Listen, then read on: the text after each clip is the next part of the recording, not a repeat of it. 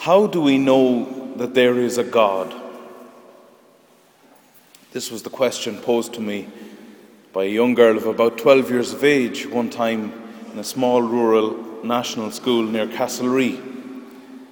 I was still training for the priesthood and out getting a bit of experience in parish and schools. I asked the class if they could tell me the name of the parish, not the name of the town, but the name of the parish itself. And finally, after a lot of wrangling and pulling of teeth and all kinds of things, one young fellow put up his hand and he said, Kilkeevan, which I had known because there was a little stone at the entrance to the presbytery that said, had this name of the parish on it. I said, That's right. I then showed them how that name actually meant, if you followed it back through its Irish, something like in the English, Church of Kevin. I mused with them that there must have been some guy called Kevin at some point that had founded a church nearby. How do we know there is a God? Because other people share God's story with us.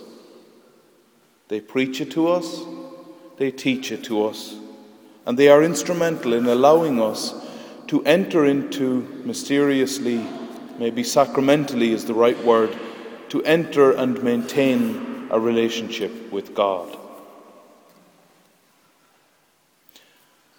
Patrick was sent to preach. Not only did he leave his homeland of Britain, but he went back to this place that had previously enslaved him. It wasn't really just a crossing of a national boundary, it was a profound crossing for him of a personal boundary, and we can only imagine how frightening that must have been, ordained or not. The link between him and Christ through his prayer, as he records it in his confessions, seems to have been the force that enabled Patrick to set out on his mission to preach the gospel of freedom to the very people that had enslaved him. There's a radicalness to Patrick's preaching because he didn't identify himself in any kind of narrow minded, parochial, local way. Patrick was a Roman citizen, and so of the day he had a truly global worldview. And because of that worldview, Patrick was able to go beyond his own family his own country, and his home place, to share the story of freedom with a people not his own. That is a core expression of the universalism that is at the heart of our faith, Catholicism. Catholicism is a global, international, universal expression of Christ's instruction to, quote the Gospel of today, Go out to the whole world, proclaim the good news. Before Patrick left his homeland for our homeland, Christ left his Father. Christ emptied himself of his divine inheritance for a time in order that he might become one of us, that Christ might be God for us, that we might be part of the great relationship of God that is the Trinitarian relationship of Father, Son, and Spirit that Patrick illustrated with the shamrock so well.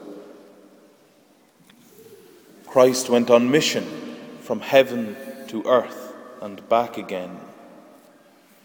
Patrick was taken from freedom into slavery and back into freedom.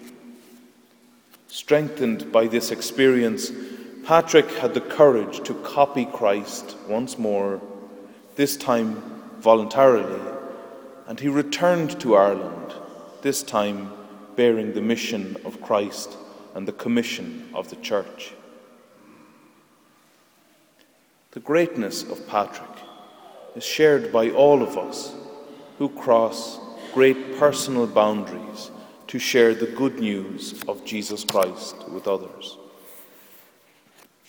The greatness of Patrick is shared by all who cross great personal boundaries from addiction to recovery, from slavery to freedom, from sin to redemption, from death to life. The greatness of Patrick is shared by all those who have historically left these shores to make a new life for themselves and their families. And not just historically, but also now those who are emigrating in the hundreds and thousands to eke out a new life for themselves, for their families, and for those close to them. So we remember the people who have emigrated from here in these recent times, especially today.